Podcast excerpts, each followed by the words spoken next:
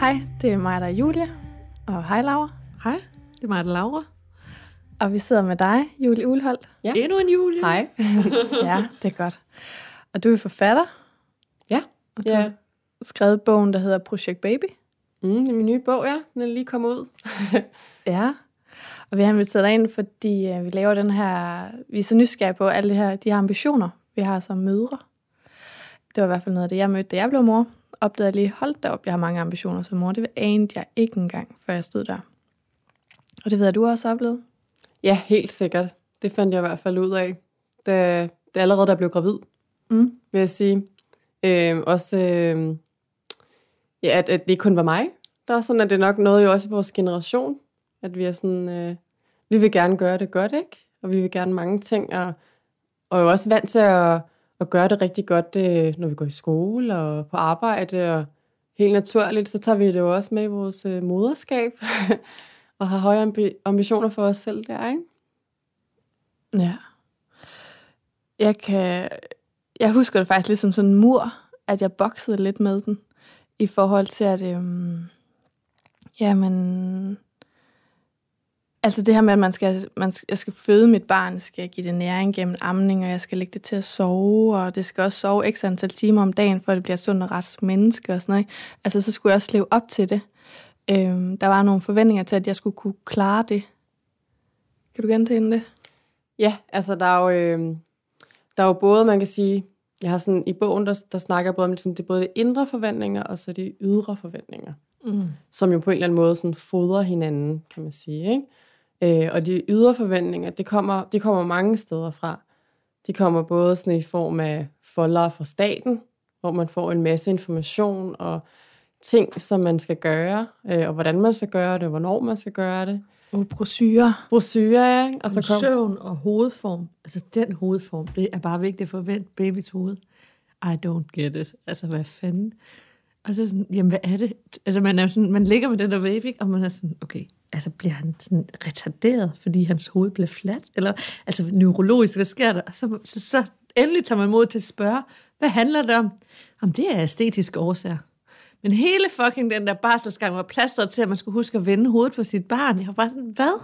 Ja, det giver jo, man kan sige, også lidt nogle unødvendige bekymringer, fordi at vi jo netop er ambitiøse, vi vil gerne leve op til de her ting, for det er vores barn, det handler om. Så selvfølgelig vil vi jo gerne gøre det godt, fordi der er jo ikke nogen, der skal komme og sige, at ligesom er vores skyld, at der er sket noget med det her barn, ikke? Det er jo, man føler jo virkelig sådan et ansvar, når man er mor. Det følte jeg i hvert fald. Helt vildt og sådan...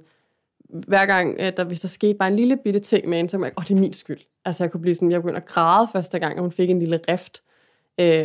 Og på en måde, så taler alle de her folder jo også ind i de her ting, ikke? Og som du siger, sådan med amning og søvn og alt sådan, for man får lige pludselig en masse viden om sådan et eller andet form for gennemsnit, eller en standard. Og man kan sige, at folderne er jo ikke sådan et problem i sig selv, men det er jo et problem, hvis jeg begynder at læse, for eksempel, et barn kan sove igennem, når det er 6 måneder. Så begynder jeg jo at sammenligne mig selv ind i det, og ikke ligesom tage højde for, at når i den her undersøgelse, eller hvad det er, de her tal baserer sig på, så er der jo nogen, der sover igennem før og efter, og nok flest efter. Men jeg forholder mig bare kun til den der ene lille ting, som jeg læser. Ikke? Altså gennemsnittet. Yes, gennemsnitsprikken. Det er yes. Der, hvor stregen løber. Den gyldne kurve, vi gerne vil følge. Ja. Og det er jo helt absurd, fordi også, og så som amning, ikke? Man har jo mange steder, at barnet skal ammes til det 6 måneder, og de må først få skemaet her og dit og dat, ikke? Men det er jo ikke den dag, hvor barnet det fylder 6 måneder, og bum, det har besluttet sig for, at det ikke vil ammes længere. Det er jo, vi er jo mennesker, og vi har præferencer, vi er alle sammen forskellige, men man kommer hurtigt til ligesom, at tage de her ting, man får udefra, og føler, at man skal leve op til dem. Jeg har faktisk sådan, veninder nogle gange, hvor de sådan, går og undskylder, sådan, ja undskyld, altså mit barn, hun kan ikke måske gå endnu, ikke? Og helt dårligt samvittighed over det, og bare sådan, slap dig af, mand, det er jo lige meget, ikke? Men hvis man har læst og fået at vide, at der er en eller anden normal, ikke? Så vil man også gerne leve op til det, ikke? Man har ambitioner, om man skal leve op til det. Ja. Altså jeg kan stadig huske, jeg havde også den der pjæse om, at barnet skulle starte på skemad, når de er 4 måneder, og min datter, hun sad i den der skråstol. Og jeg kan stadig huske det der med, at jeg prøver på det der vælling, altså sådan nærmest vride den der lille bitte mund op med den lille bitte teske. Og jeg husker, hun bare nægter. Og jeg husker stadig min frustration og min ked af det, da Morten, min mand, kommer hjem og siger, hun vil ikke spise det, og det er altså nu her, vi starter op på det. Altså han virkelig var alvorlig omkring. Så jeg slap dog af, altså det... Jeg husker det stadig som et stort nederlag. Det er fuldstændig vildt, at det kan blive så forstørret op. Ja, fordi det er jo, man kan sige, altså hun er jo klar, når hun er klar. Ja, men det overskud havde jeg godt nok ikke. Jamen, det er jo vildt, hvordan det så har, altså, også har påvirket dig, ikke? En ting som... Og jeg er faktisk stadig skamfuld over, at min søn, han har et fladt baghoved i dag. Altså, jeg tænker, shit, mand. Jeg tror ikke, jeg tog nogen som helst folder eller brosyrer ind ad døren anden gang. Jeg havde fået nok første gang, ikke? Og selvfølgelig vidste jeg godt, at han skulle vendes, men han sov så godt, og i folderen stod, selvom de sov godt, så vender man dem lige, så baghovedet ikke bliver fladt. Jeg tænkte, nej, det skal I ikke bestemme. Så han render rundt og har et fladt baghoved i dag. Ja. Og det er, sådan, det er alligevel lidt skam. Det er lidt skamfuldt for dig. Ja, det er det. Ja. Jeg tænker, den dag han bliver 18, og han skal kronraves, ligesom alle de andre soldaterkammerater, det bliver da et kæmpe issue for ham. Det er sgu da ikke i orden. Nej, og man skal, altså alle de der pjæser, man skal jo huske, hvor de kommer jo fra en lægevidenskabelig baggrund. Mm. Altså det er jo nogle forskningsforsøg og noget, man har fulgt nogle børn, og ud i lægevidenskaben opererer man jo altid ud fra risikoen. Og der er jo nogle børn, der dør af sult. Der er nogle børn, der falder ud af vinduet fra 3. sal og dør. Altså, der er jo, og det er jo hele tiden den lille margen, at de børn, der ikke klarer det, de børn og de forældre, der ikke klarer den, det er dem, vi tager udgangspunkt i og laver statistikkerne for, fordi det er det, vi skal undgå gennem statistikkerne. Men hvis du ligger et lidt andet sted, og vi er jo alle sammen bare mennesker, og vi skal alle sammen dø en dag, og vi kan alle sammen lave fejl, ikke? Og det kan jo gå galt for uanset hvem. Men hvis du nu har rimelig meget styr på det, men ikke føler, at du har helt vildt meget styr på det, så kan du komme til at forstørre et eller andet med riskiks og rosiner, eller grødmad, helt op til sådan ude af proportioner, ikke? Og det tror jeg netop, at det der, den pæne pige, som bor i os alle sammen, altså... Man vil gerne gøre det godt, man vil gerne være en dygtig mor, og man elsker sit barn, og man vil selvfølgelig give sit barn det bedste.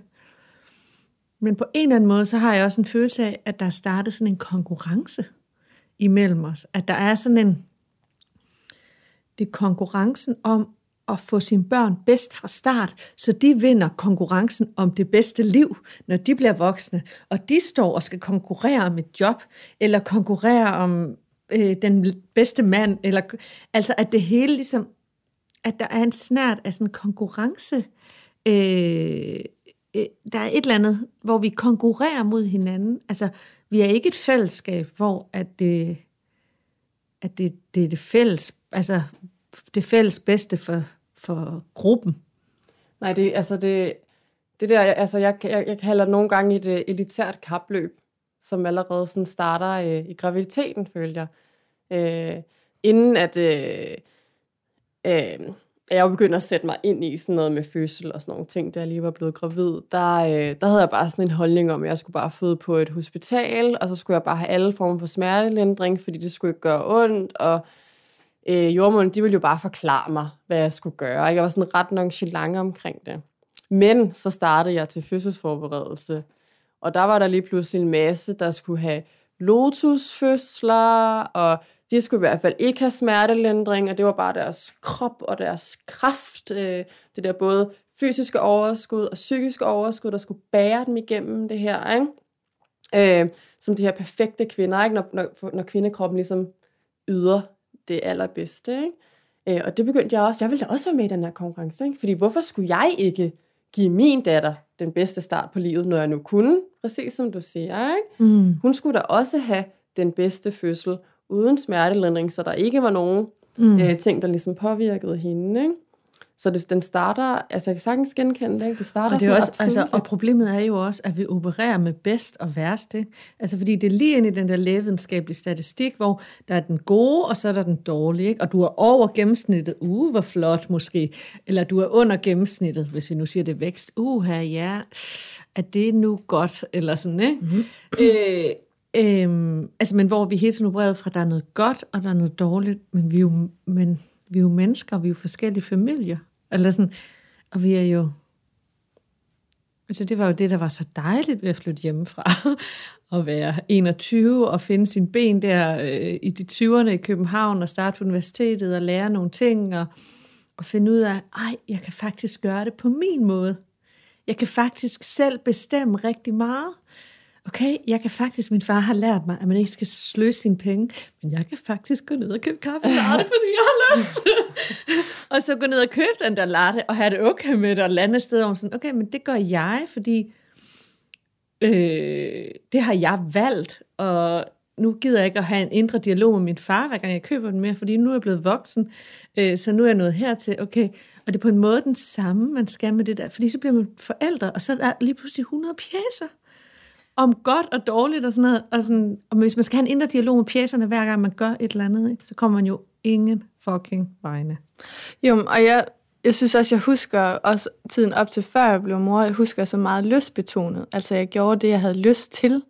Selvfølgelig har der også været nogle behov i det. Spise, når jeg var sulten og så videre, og gik i seng, når jeg var træt. Men meget var jo lystbetonet. Hvad for en uddannelse ville jeg have? Hvad for nogle mænd ville jeg se?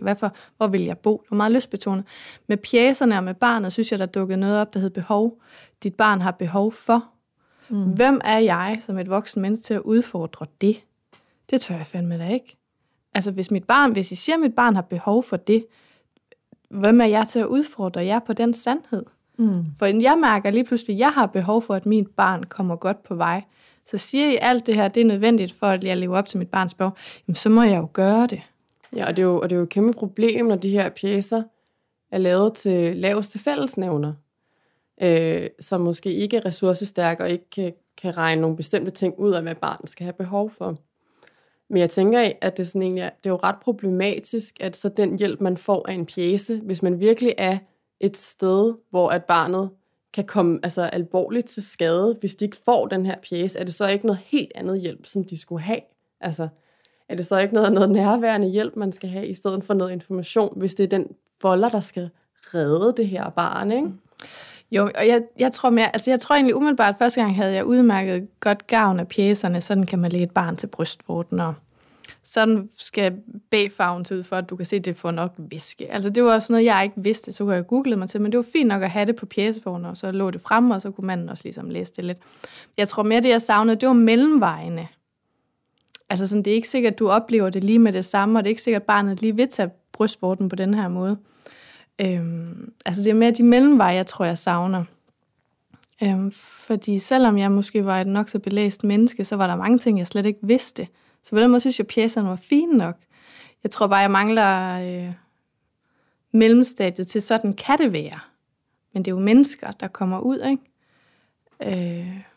Og så kan man sige, hvorfor kan vi ikke tænke os til det? Men det tror jeg handler om, at vi har brug for, at vores barn kommer godt på vej. Ja, og så tror jeg bare, at vores generation af kvinder, måske også dem før os, ikke? Men især vores generation, vi er ikke vokset op med små børn. Så vi har ikke stået med et lille barn, før vi står med vores eget. Og vi lever jo på sådan en måde, så familierne er meget lukket om sig selv, så det er jo, de fleste har jo ikke erfaringer. De har jo ingen praksiserfaring.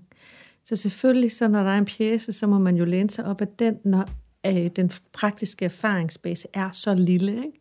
Ja. Og det er jo nyt. Og det er jo også nyt, at velfærdsstaten påtager så stor en rolle, at den overlevering, har jo tidligere foregået fra mor til datter, og fra bedstemor til barnebarn. Eller, altså, og der har været nogle kvindefællesskaber, ikke? Og de er der ikke på samme måde mere. Så de er der jo stadig. De fleste ringer jo stadig hjem til deres mor, men hun er tit i den anden ende af landet. Og vi har et arbejdsliv, der skal passes, og mor er stadig en del af arbejdsmarkedet, og alt det her, ikke? Så det er jo... Det er jo også, altså, jeg tænker også, vi kan jo godt lave det om. Altså pjecerne er der jo ikke. Vi kan godt, det er jo ret nyt, at staten ligesom overdynger møderne med alle de her pjecer. Hvis det ikke virker, jamen, så må vi jo finde en anden måde, så må vi jo lave det om. Mm. Men ja, pjecerne er jo til for os, vi er jo ikke til for pjecerne, vel? Jeg tænker i hvert fald, jeg har været nødt til at finde min vej ind i det, for de bliver jo ved, ikke? Altså de bliver ved, faktisk også når vi skal lave baby, hvad for nogle vitaminpiller er gode til, hvis man skal spise, men også skal have sørget for, at fosteret kommer godt på vej ind i maven, ikke? Altså det starter jo helt der, og så op i graviditeten, og så i fødslen, og så når det barn er kommet ud, men det fortsætter jo ind i vuggestuen. Det fortsætter. Jeg har en på 8. Ja, det fortsætter ind i skolen. Altså pjecerne bliver jo ved. Jeg får jo stadig, så ligger de godt nok på intra lige pludselig, men de bliver jo ved. Og de er jo et overordnet sprog for, hvad forventer vi lige nu, at du er med til at bidrage til, for at dit barn kommer fortsat godt på vej. Mm.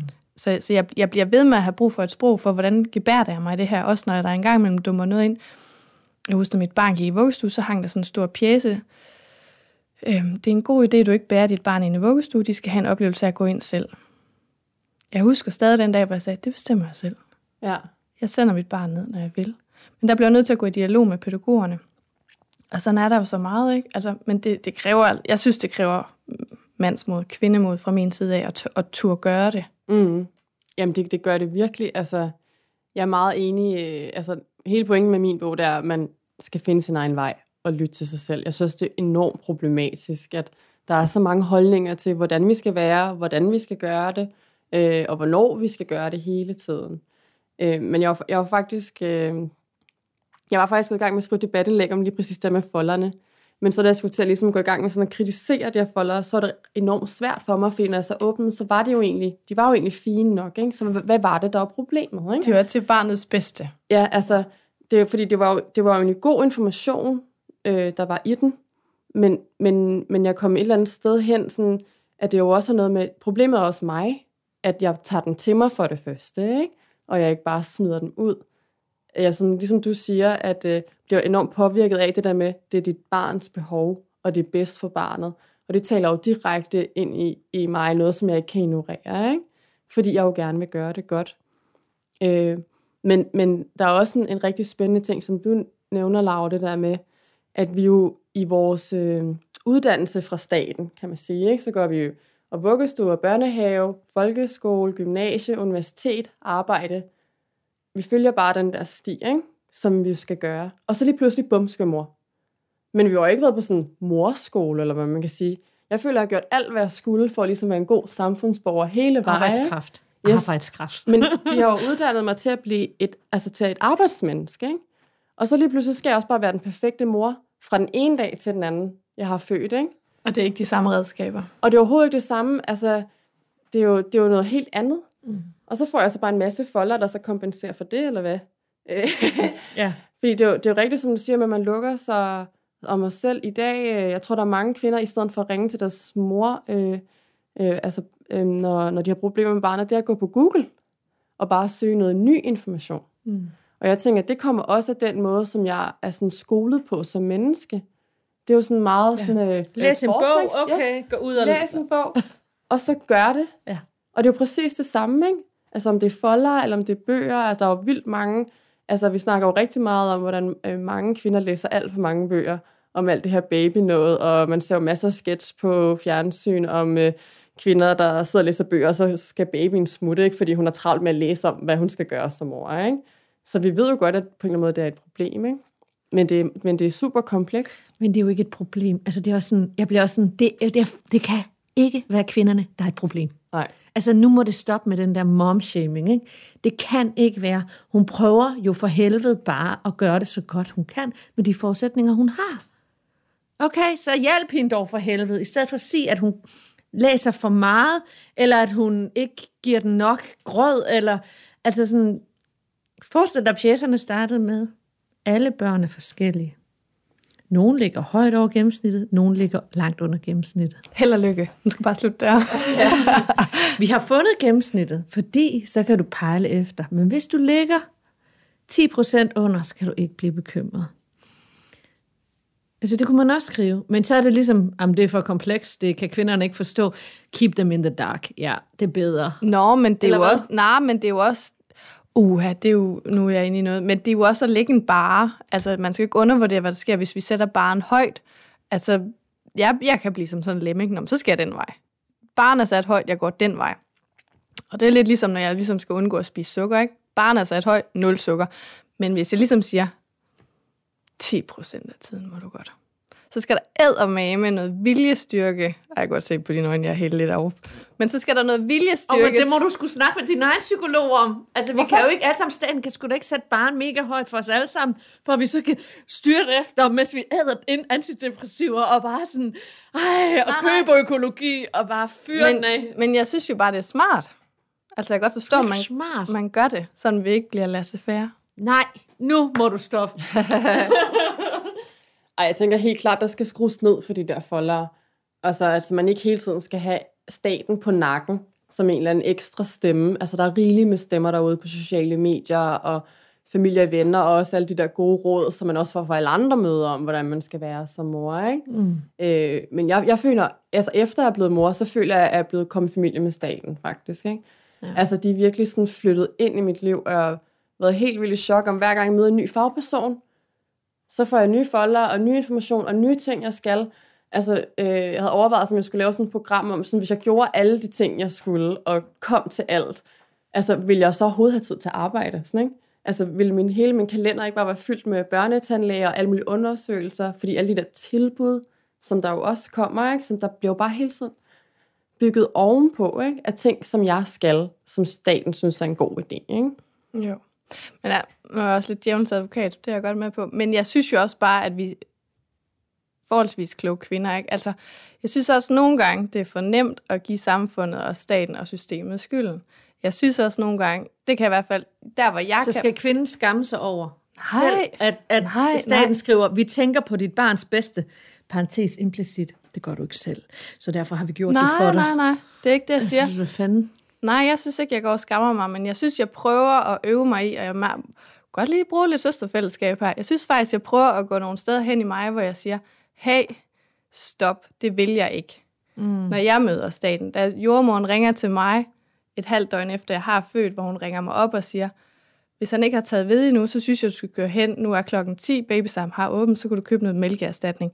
Der har jeg så kan man sige, okay, systemet er helt fucked. Hvorfor ringer hun og siger det? Giv mig lige en chance. Men der har jeg en personlig ansvar for at sige, hey, stop, back off, giv mig tid. Det vil jeg ikke. Altså, jeg har også brug for at føre ansvaret hjem til mig selv. Og når daginstitutionen ringer og siger sådan og sådan, så er der nogle gange, jeg er uenig og siger, men det er jeg ikke enig i. Jeg synes, vi skal gøre det på en anderledes måde, for jeg ser mit barn på en anderledes måde. Men første gang, der havde jeg ikke det overskud. Jeg havde ikke det overskud til at sige, nu er hun 4 måneder, hun åbner ikke munden til det skema. Kunne det være, at vi skulle vente et par måneder med? Det havde jeg ikke det overskud, så jeg blev ved med at prøve. Anden gang havde jeg det overskud, så jeg helt med. Så nej, jeg synes ikke, man skal skamme sig, men jeg har også brug for ikke at lægge det hele over på systemet, for så synes jeg selv, jeg er fucked. Jeg har brug for at ranke mig og sige, hvad er det faktisk, jeg vil være med til, og hvad vil jeg gøre? Og jeg synes faktisk, når jeg også er klar i spyttet, så bliver jeg faktisk også lyttet på som individ og mor. Så kan det være, at jeg sidder her som ene i rummet og har den oplevelse.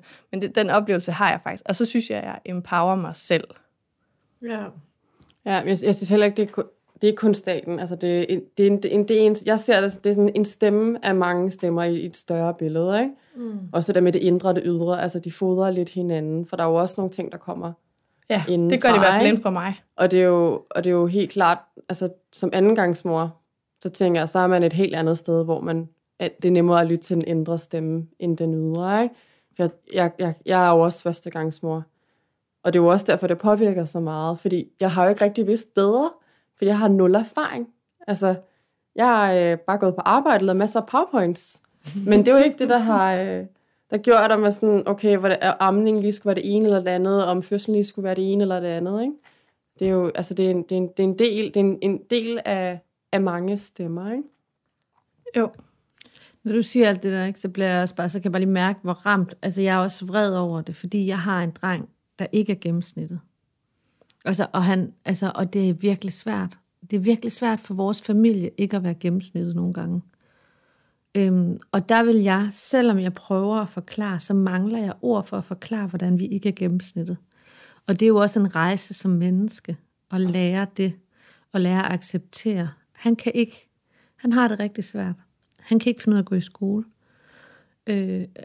Mange dage kommer han ikke afsted af skole, fordi han har det svært. Han har det svært med rigtig mange ting. Han kan ikke overskue mange mennesker, han kan ikke overskue nye mennesker. Til gengæld så kan han kode og ved, hvad grundstoffer er i en alder 8. Men det er svært. Altså det er der, jeg bliver ramt på, når jeg hele tiden bliver mødt med en standard, men jeg på den anden side ikke har en diagnose. Så bliver jeg hele tiden fanget i sådan, okay, men vi er ikke almindelige, men vi er ikke godt hjælpe os alligevel, eller sådan, uden at putte os ind i en standard, fordi at jeg kan ikke leve op til standarden. Jeg har prøvet så mange gange at leve op til den, og jeg kan ikke leve op til den. Og jeg bliver så ked af det, hver gang jeg ikke kan leve op til den. Fordi at den første konklusion, når nogen ikke lever op til standarden, jeg har en dreng, der i en periode ikke har trives. Hvis ansvar er det, når børn ikke trives, det er mors ansvar og fars ansvar. Okay, så kigger vi på, at du er en god nok mor, når dit barn ikke trives. Og så kigger vi på det i noget tid, og så finder vi ud af, hun er faktisk en god mor. Hvad kan det så være? Kan det være noget i barnet? Kan det være noget i nogle andre omgivelser? Kan det være... Og det er jo en naturlig proces, men som forældre, hvis man ikke passer standarden, så er det en rigtig hård proces, at hver gang man møder en ny standard, som vi ikke lever op til, så skal vi igennem den her, er hun en god nok mor? Jeg stiller jo også mig selv det spørgsmål. Og det gør man jo også, når man sidder med et spædbarn, der ikke lever op til standarden. Er jeg en god nok mor? Gør jeg det her godt nok? Løfter jeg opgaven godt nok? Og der ved jeg fra mig selv, at der kan man komme så meget derhen, at det er mere skadeligt for min familie, at blive ved med at stille de her spørgsmål, end det er opbyggeligt. Og det er derfor, jeg er vred på standarderne. Det er jo ikke, fordi der er noget galt med standarderne i sig selv, men det er, fordi jeg synes, de er så hårde. Det er så urimelig hårdt for mig hele tiden at være op imod den standard. Og der som forældre skal man jo også udvikle et sprog for, okay, jeg lever så ikke helt op til standarden. Men hvad er det så, vi gør? Hvad er det? Okay, så prøver jeg at sige, om han kan ikke kode, men han kan ikke mange mennesker, han kan ikke nye steder, og sådan, ikke? Og så får folk et billede af, okay, måske sådan lidt autistagtigt, eller jeg ved ikke, hvad for nogle billeder jeg får, men man får jo et billede af et eller andet, ikke? Men det med hele tiden at lave det sprog, og når man så, og det tænker jeg også, nu har du skrevet en bog om at have en fødselsdepression, der møder man jo også folks fordomme. Lige så snart man stikker uden for standarden, så møder man jo også folks fordomme.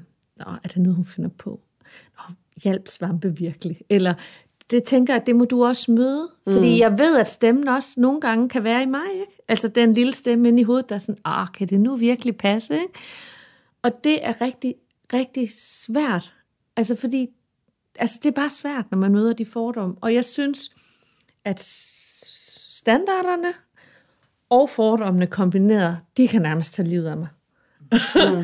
Føler du kommer et bedre sted hen, hvor du ligesom kan sådan acceptere, at du ikke er det, som staten kalder normal, og så bare sådan vende dem ryggen og have det fint med det, og at de kan få lov til at køre deres eget show, eller er det overhovedet muligt? For det er jo også, jeg tænker nogle gange, lidt problemet med staten, der er det sådan, man kan ikke få lov til at være unormal, ikke? Fordi vi har også meget sådan noget fikse, kultur, ikke? Hvis man så ikke lige passer ind, så skal der gøres noget, ikke? Eller der skal sættes ind, og man skal have psykologhjælp, eller andre ting, ikke? Ja, for nogle steder passer jeg jo helt ind i standarden, og det er jo det, der også er med os alle sammen, fordi jeg tror, alle vil kunne passe ind i standarden nogle steder. Mange steder er vi en helt almindelig familie. Andre steder er vi jo en unormal familie, ikke? Eller, og vi har nogle særlige behov som familie og sådan noget, ikke? Så på den måde, så har jeg vil gerne have hjælp af staten, når jeg ikke kan det selv, eller sådan. Jeg vil faktisk gerne, jeg var helt vildt glad for min sundhedsplejerske. Hun var min livline. Hun var, og sådan, så på den måde, så tror jeg ikke, jeg er i hvert fald ikke sådan et sted, hvor jeg vender ryggen til staten, men det er et samspil, og det er hele tiden, og for mig er sådan noget social accept enormt vigtigt. For mig er det enormt vigtigt, at de kigger på mig, og jeg bliver accepteret som en del af flokken. Og den er jeg udfordret på i en folkeskole, hvor min dreng stikker af hele tiden, for eksempel. Ikke? Fordi hvad tænker de så om mig og ham? Kan vi så være en del af fællesskabet, for eksempel? Ikke? Ja, for tidernes morgen har det jo været lige med død, hvis vi ikke var en del af fællesskabet og flokken, ikke? Så overlevede vi ikke. Det er jo den måde, man siger, at menneskearten overhovedet har overlevet. Vi har ingen kløer, vi har ingen skarptænder, vi har ikke noget. Vi har hinanden, ikke? Så flokken har gjort, at arten er overlevet i den her verden, ikke? Så jeg tænker, det ligger som sådan helt... Og der kan jeg faktisk også mærke forskel fra, at vi har boet i København, som er en stor by, og nu bor vi ude på landet, i en lille by. Fællesskabet er blevet mere vigtigt herude, fordi der er ikke så mange alternativer. Altså, og der har jeg følt mig mere sårbar. Og nu skal jeg også passe på, at jeg ikke gør det for stort, ikke? Altså, men fordi så har jeg også min familie, og så er der er jo altid nogen, der er søde og giver en kop kaffe eller et eller andet. Ikke? Der er jo altid, der er der for det meste de fleste steder. Ikke? Hvis man lige kigger ordentligt efter, så er der jo altid nogen, der godt vil give en kop kaffe og vil være lytte eller et eller andet. Ikke? Men jeg oplever, at i byen, der er det mere normalt, så skifter du bare fællesskabet ud. Så finder du bare nogle nye, så skifter du bare skole. Eller så, sådan, og det føler jeg ikke. Jeg har det ikke på samme måde, efter vi flyttede herud. Der er jeg mere afhængig af det. Giver det mening? Ja, det er meget, men det jeg tror mange, der kan genkende det. Hvis man er vokset op, prøvet både at vokse op i en lille by. Jeg er vokset op i en lille by. Ja. Og nu bor jeg i København. Jeg kan da sagtens huske, hvordan det var noget andet.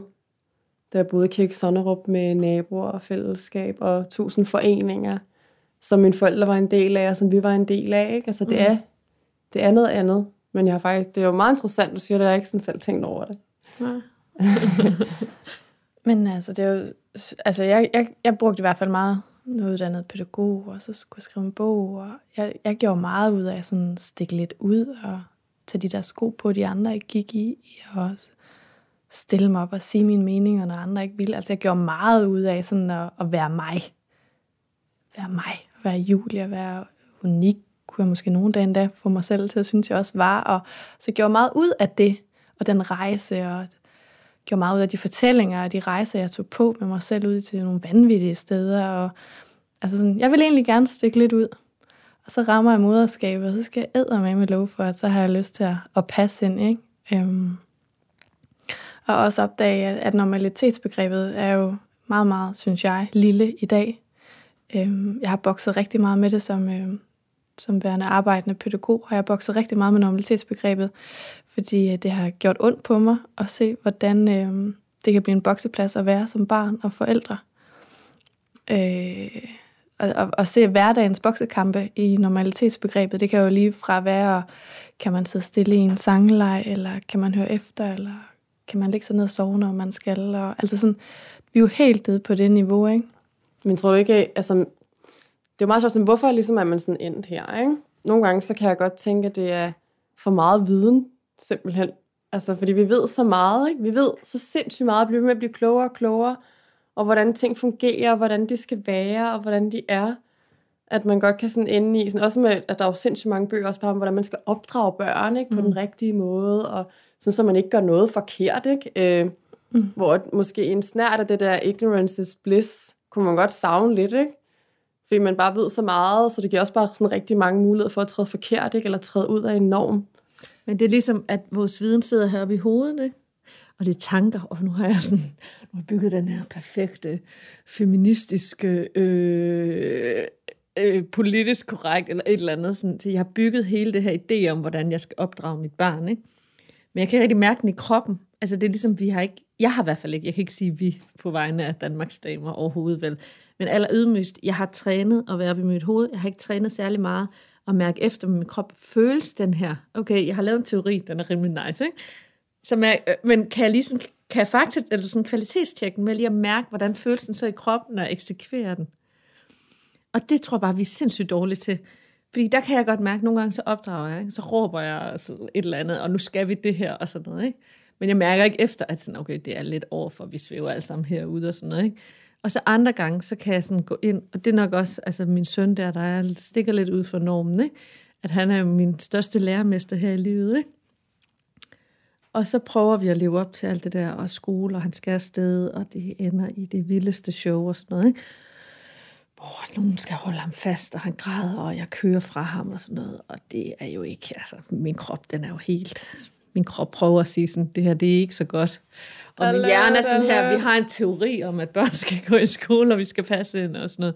Og han har ikke en diagnose, han kan ikke komme på specialskole. Altså sådan, så er der jo alt muligt i det, men som er oppe i hjernen, som er rationelle valg, og som er pjæser og kommunen. Og, men min krop siger bare sådan, stop. Og så ignorerer jeg min krop, ikke? Og så, når jeg ligesom på et eller andet tidspunkt får taget mig sammen og lyttet, og sådan, og så siger jeg, okay, hvad vil min krop gerne have, jeg gør? Okay, min krop vil gerne have, at nu skal det her stoppe. Og jeg skal ikke aflevere ham en gang mere, hvor han bliver fastholdt og græder og skriger. Fuck, hvor blev min krop glad for, at jeg tog det valg, ikke? Altså, og nu er han så, når mange dage han ikke er i skole. Men til gengæld, så skal min krop ikke igennem det der med, at jeg gør noget, der ikke er godt for os som familie, ikke? Og det der med hele tiden at mærke, sådan, okay, men, og det er jo ikke, men jeg tror bare, kroppen kan fortælle os mange ting. Meget mere. Altså jeg vil sige, altså efter at jeg havde haft min depression, så begyndte jeg jo faktisk at træne det her, som du taler ind i, med at komme ned i kroppen og mærke sig selv. Fordi jeg var jo et sted, hvor jeg blev sådan helt nulstillet, så jeg kunne overhovedet ikke mærke mig selv, og skulle ligesom finde tilbage til mig selv igen, ikke? For at finde ud af, hvem jeg var. Og begyndte at meditere, nemlig komme væk fra hovedet, komme ned i kroppen, dyrke yoga, mærke kroppen, hvordan virker den, hvordan har jeg det egentlig. Og føler, at jeg sådan har fået meget af min sådan, intuition tilbage i moderskabet. Og også en masse nye indsigter i mig selv, og hvorfor jeg gjorde, som jeg gjorde. Ikke? Og jeg tror helt klart, i hvert fald det, som jeg gjorde, som jeg også tror, som rigtig mange andre gør, det er, at vi lever lidt også i andres forventninger til os. I stedet for bare at gøre det, som man synes er rigtigt for os selv. Fordi vi gerne vil leve op til, hvordan andre mennesker tænker om os. Ikke? Må jeg heldigvis komme frem til, at altså, jeg skylder ikke mit liv til nogen overhovedet. Og slet ikke mit arbejde eller staten. Altså, jeg er bare mig, ikke? Og det går... Ej, hvordan kom du frem til det? Jamen, det var lige en depression og en masse selvmordstanker. Som, altså, jeg skulle lære noget, føler jeg, før jeg kunne komme hen til den her accept, ikke? Og at jeg ligesom var god nok, som jeg var. Men det var helt klart også bare helt lavpraktisk at øve sig i det, altså at meditere. For det var bare en træning i at ikke at tænke, altså i at komme ned og mærke mig selv og blive og gøre det. Altså jeg mediterede 20 minutter 3 gange om dagen i rigtig lang tid, lige efter, som er sådan en del af min behandling, ikke? Hvor der skete rigtig mange ting inde i mig, kunne jeg mærke, for det var første gang i mit liv, hvor jeg sådan har prøvet bare sådan at bare være i min krop, og bare lytte og føle, i stedet for at være heroppe, ikke? For der sker virkelig meget, når vi slukker de her tanker, ikke?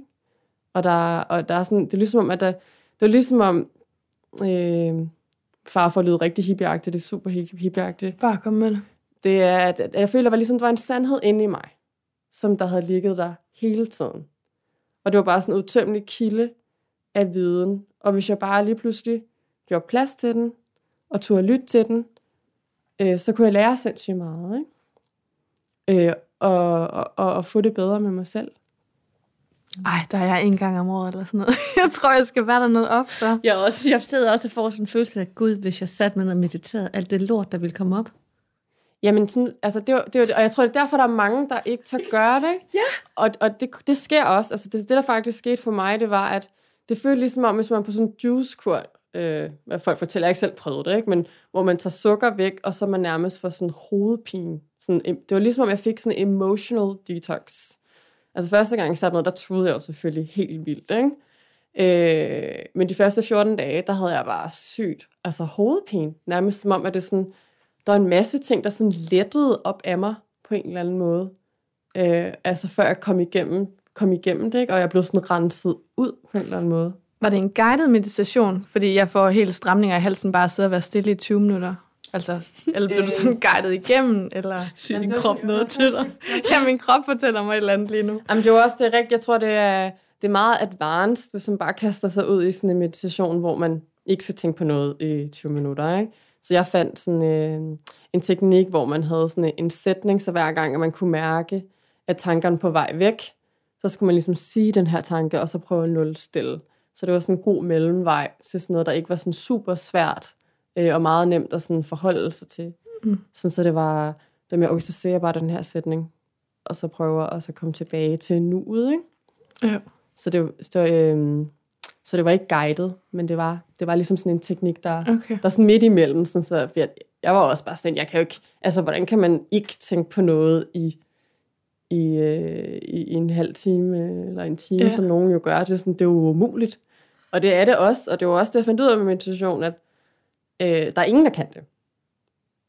Så det er okay, men det er bare det, at man bare prøver det og gør det og øver sig, og man ikke kan gøre det forkert, ikke? Jo. Fordi det er jo det samme, jeg tænker, okay, gør det rigtigt, som alle andre ting med moderskabet og arbejdet, ikke? Ligesom få den væk, sådan at det alt er fint nok, det man gør, ikke? Ja. Men jeg synes, det er så interessant, hvis kroppen, altså jeg tror også, som du siger, Laura, vitterligt har nogle svar til os. Altså, det synes jeg også, jeg mærker, når jeg tør være i det. Men jeg synes også, jeg har faktisk også, de gange jeg er blevet allermest ked af det, når jeg ser på årene tilbage, så er det faktisk, når jeg vælger at ignorere, hvad jeg selv tænker og føler og har lyst til.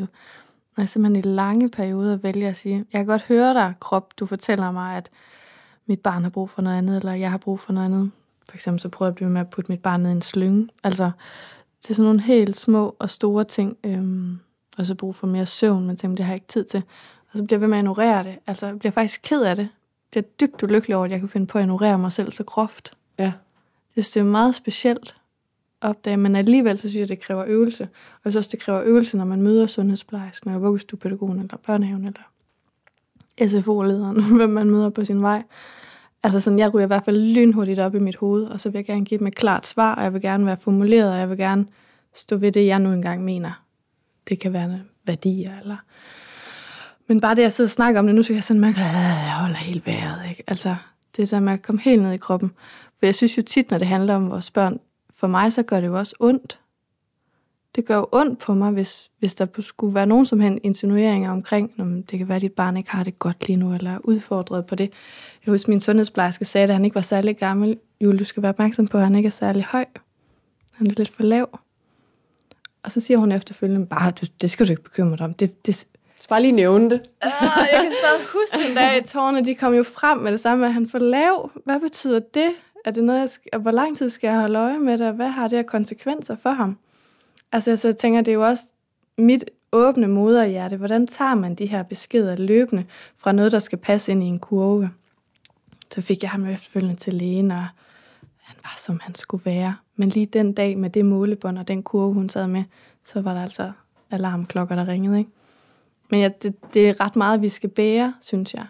Men det er jo også, hvis vi bliver helt som bliver konfronteret med målebånd, ikke? Det, jeg synes, jeg får sådan, det lyder helt absurd, når vi sidder og snakker om det nu, hvor meget vi skal måles og vejes og passe ind og proppes ned i ting, ikke?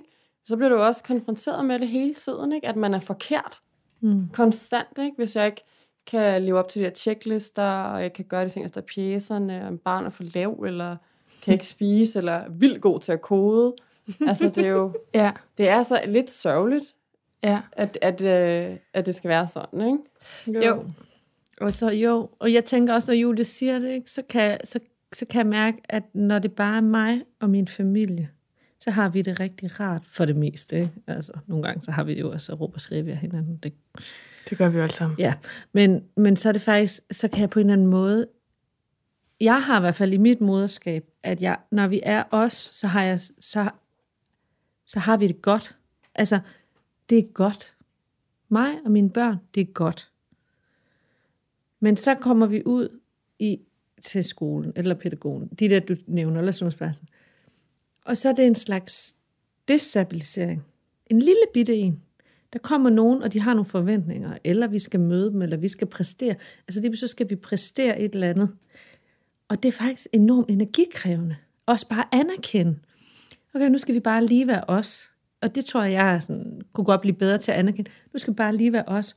Og så anerkende, at nu skal vi til sundhedsplejerske på torsdag, eller vi skal til tandlæge. Og det kræver faktisk rigtig meget, både mig og børnene. Så det skal jeg give lov til, at det tager energi, så vi skal lade op bagefter igen, ikke? I stedet for at bare være sådan, nå ja, op i hovedet, ikke? Nå ja, tjek, og der er en kalender, så skal vi det, så skal vi det, så skal vi det. Altså sådan, men det er faktisk krævende at møde de der. Så derfor så skal vi lige være os og finde eller sådan ground zero igen, ikke? Bagefter. Ja. Og det er måske lidt det samme som at meditere, ikke? Og bare gøre det med sig selv, ikke? Og skrue ned, ikke? Altså for ting, ikke? Ja. Jeg bliver nødt til at tage naturen. Altså, Det bliver jeg simpelthen nødt til. Især før og efter de her oplevelser, hvornår jeg bliver bekymret, eller når jeg synes, at jeg ikke passer ind. Altså sådan, nu har jeg lavet jeg og mor i nogle år, ikke? For jeg synes ikke, jeg passede ind i det arbejdsmarked, som jeg lige synes, jeg havde at vælge fra. Og det synes mine kollegaer sådan set, jeg gjorde. Så det var noget, en dybfølt følelse af mig, jeg ikke passede ind. Men det gør jo ondt hver gang, synes jeg, at jeg ikke synes, jeg passer ind. Og der kan jeg sådan mærke, når man kommer ud i naturen, det kan gå bare ud i en skov, eller bare gå i noget græs, og helst med bare fødder, men også i nogle gode vandrestøvler. Altså det der med at komme ud i naturen, og der er bare ikke nogen, der dømmer derude. Det er der bare ikke. Altså det er bare ren natur, og jeg får lov at være ren natur. Og det betyder med alle mine sprækker og knæk og skavanker og ting, der er vokset sammen igen og groet sammen, og svigt, der er blevet til noget fint alligevel, ikke? Altså så får jeg bare lov at være i det. Så jeg tror, når du fortæller om meditation, så kan jeg sige, at det er jo det, jeg gør hver dag. Jeg går jo ud, og så får jeg lige lov 10 minutter, 20 minutter, en time nogle gange, ikke? Jamen, jeg kan virkelig godt relatere til det der med at komme ud i naturen. Det har ændret sig sindssygt meget for mig, efter at have været syg. Det der med at komme ud og så stå og kigge på et 100 år gammelt træ, som bare har stået der altid.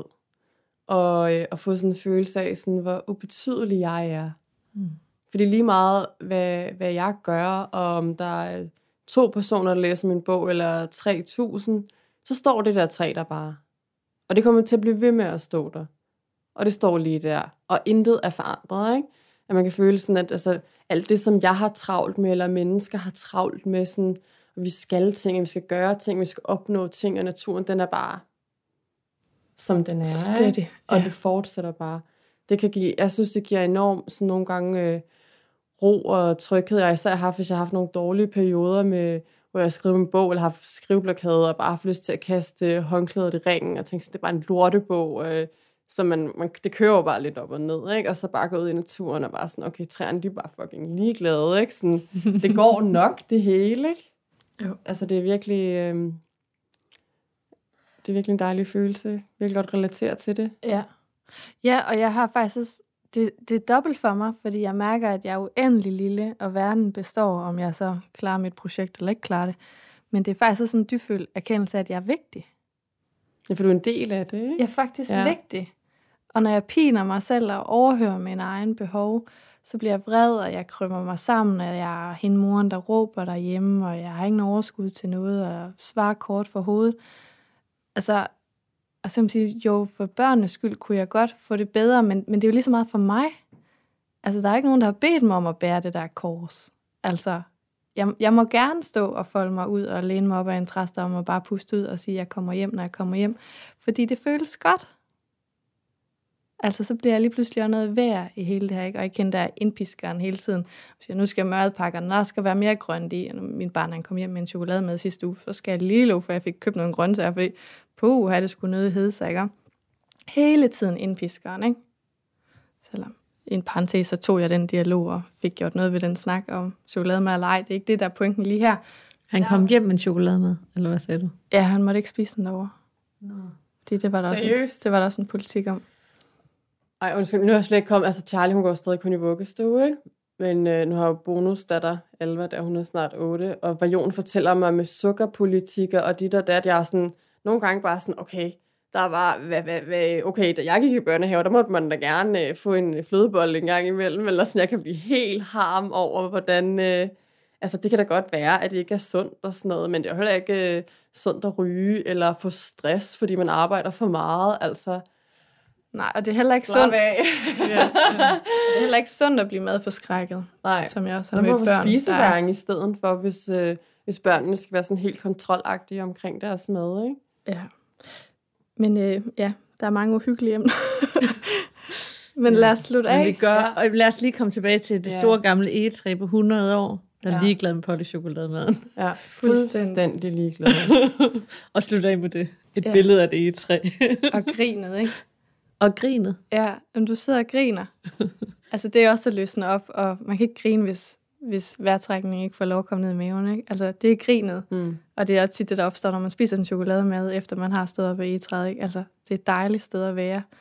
Og det synes jeg, vi skal tale noget mere frem. Mm. Ja, jeg håber i hvert fald, at alle møder derude et eller andet sted, kan mærke, eller tør mærke, at lige meget hvad de gør, så kan de kun gøre det rigtige. hvis man bare lytter til sig selv og stoler på sig selv. Der er ikke nogen, der kender ens barn bedre end ens selv. Nej, men også at det er en rejse at lære sit barn at kende. For det kan være sindssygt angstprovokerende at få at vide i starten, du skal bare mærke efter, jeg kan ikke mærke noget. Nej. Altså det er en rejse og en øvelse, også at lære sig selv i moderskabet og lære barnet at kende. Ikke? Ja, vi lærer jo noget hver dag, hele tiden. Og der er jo ikke nogen svar, der bare kommer til os.